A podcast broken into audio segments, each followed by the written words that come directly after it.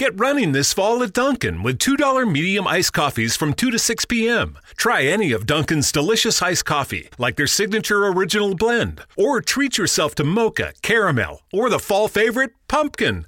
Always freshly brewed, made just the way you like it. Make time for happy hour and enjoy a $2 medium iced coffee from 2 to 6 p.m. Washington, D.C. runs on Dunkin'. Participation may vary, limited time offer, exclusions apply.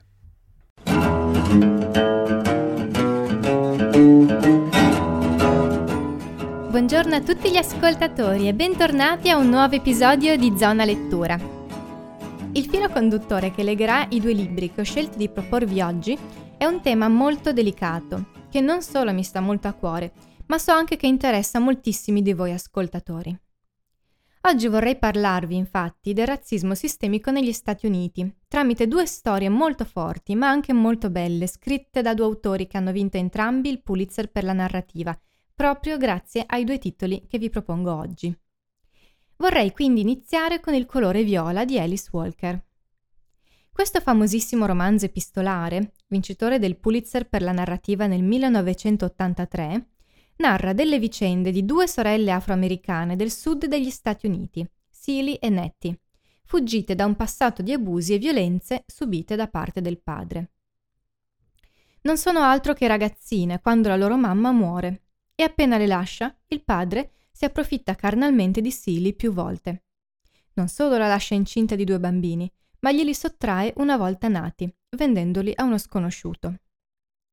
Stanche dei soprusi e della crudeltà paterna, una volta raggiunta l'età e le condizioni per farlo, entrambe le sorelle fuggono. Nettie andando in missione in Africa, Silly sposando un tale Mister. Il padre, volendosi liberare di lei, è il primo a spingere per questo matrimonio, trattando Silly come un pacco da spedire lontano.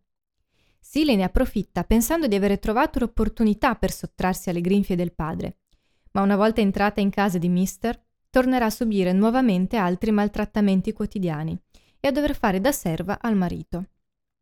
Sarà però in quella casa che conoscerà Shag Avery, primo amore di Mister.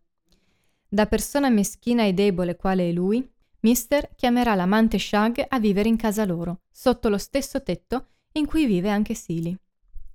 Le due donne però si innamoreranno e fuggiranno insieme per rifarsi una vita.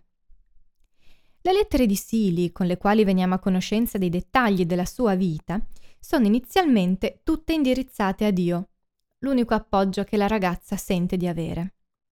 Le lettere di Nettie sono invece indirizzate e spedite a Silly, che però appena ricevute vengono subito nascoste con cura da Mister, che le sottrae alla vista di Silly facendole credere che Nettie sia morta.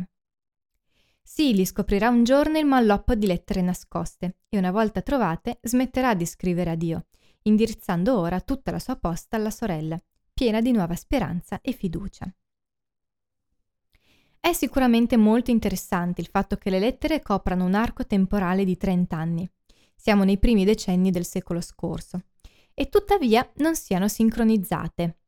Quelle di Sealy le leggiamo in tempo reale, mentre quelle di Nettie vengono presentate man mano che vengono ritrovate. L'incrocio tra lo scorrere delle due vite è quindi disallineato, in disordine quasi, proprio come il disordine che mescola le loro vite. Il romanzo è scritto in maniera fluida e scorrevole, punto che gioca a suo favore, vista l'entità e la gravità delle denunce sociali contenute al suo interno, come la violenza sessuale, la discriminazione razziale, il patriarcato e l'omofobia.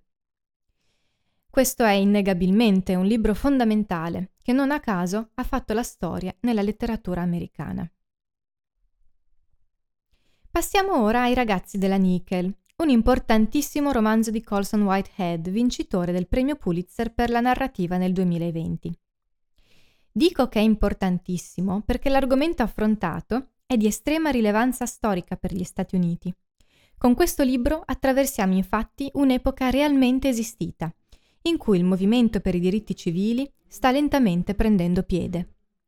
Siamo nei primi anni 60 a Frenchtown, Tallahassee, e lo scandalo del riformatorio della Nickel non è ancora scoppiato. Elwood Curtis è un bravo ragazzo, cresciuto dalla nonna fin dal giorno in cui i suoi genitori lo abbandonarono. Il suo idolo è Martin Luther King. È un ragazzo di colore, volenteroso e con tanta voglia di studiare. Riesce a conquistarsi la fiducia degli adulti e un posto al college. Dopo tutti i preparativi, l'orgoglio di sua nonna e le grandi speranze che Elwood ripone nel suo futuro, il giorno in cui deve partire per il college accetta un passaggio in auto da uno sconosciuto. Purtroppo questo si rivelerà un errore, perché il guidatore verrà fermato dalla polizia per avere rubato l'auto. Elwood viene subito giudicato come un frequentatore di cattive compagnie e viene per questo spedito subito in un riformatorio, chiamato Nickel Academy. Si tratta di una scuola che apparentemente promette di provvedere all'educazione dei suoi studenti, incaricandosi di formarli moralmente e culturalmente, così da farli uscire come persone pulite e rispettabili. Tutto questo non coincide con quello che nella realtà è la Nickel. I ragazzi, una volta inseriti, in nome della disciplina, dovranno sottomettersi a una serie di punizioni corporali abominevoli, dove alcune di esse si concluderanno addirittura con l'omicidio. Le azioni del personale della Nickel sfuggono a tutti i controlli e le visite ispettive e i funzionari delle indagini non si accorgeranno per lungo tempo di ciò che succede di nascosto all'interno della scuola. Le crudeltà dei pestaggi e la violenza inaudita degli abusi segna inevitabilmente i ragazzi, che anche una volta usciti resteranno in un modo o nell'altro marginalizzati e il pensiero del riformatorio li perseguiterà fino alla morte. Con grande forza e coraggio, Colson Whitehead dipinge tristemente un'America nera, nel vero senso della parola, in cui chi vive ai margini della società deve continuamente fare i conti con le proprie origini, in un paese in cui la vita stessa ti ricorda costantemente chi sei, da dove vieni e cosa ti meriti per questo. Per certi versi non serve nemmeno ricercare un significato all'interno del romanzo, perché ciò che è lampante è il messaggio forte e chiaro che ci lancia l'autore, e la sua protesta si presenta in forma di denuncia. Si tratta di un romanzo duro, adatto a chi ha lo stomaco forte, ma che a suo modo è anche commovente, perché sensibilizza e tifa per il senso di giustizia, portando a confrontarsi con la questione razziale americana. Anche per oggi abbiamo finito. Spero vivamente che questi due libri possano entrare a far parte delle vostre librerie, se non l'hanno già fatto, perché sono davvero in grado di smuovere qualcosa. Io vi auguro un buon fine settimana e vi do appuntamento al prossimo sabato con un nuovo episodio di Zona Lettura. Avete ascoltato Zona Lettura, un podcast ideato e prodotto da Ludovica Scaramuzzino.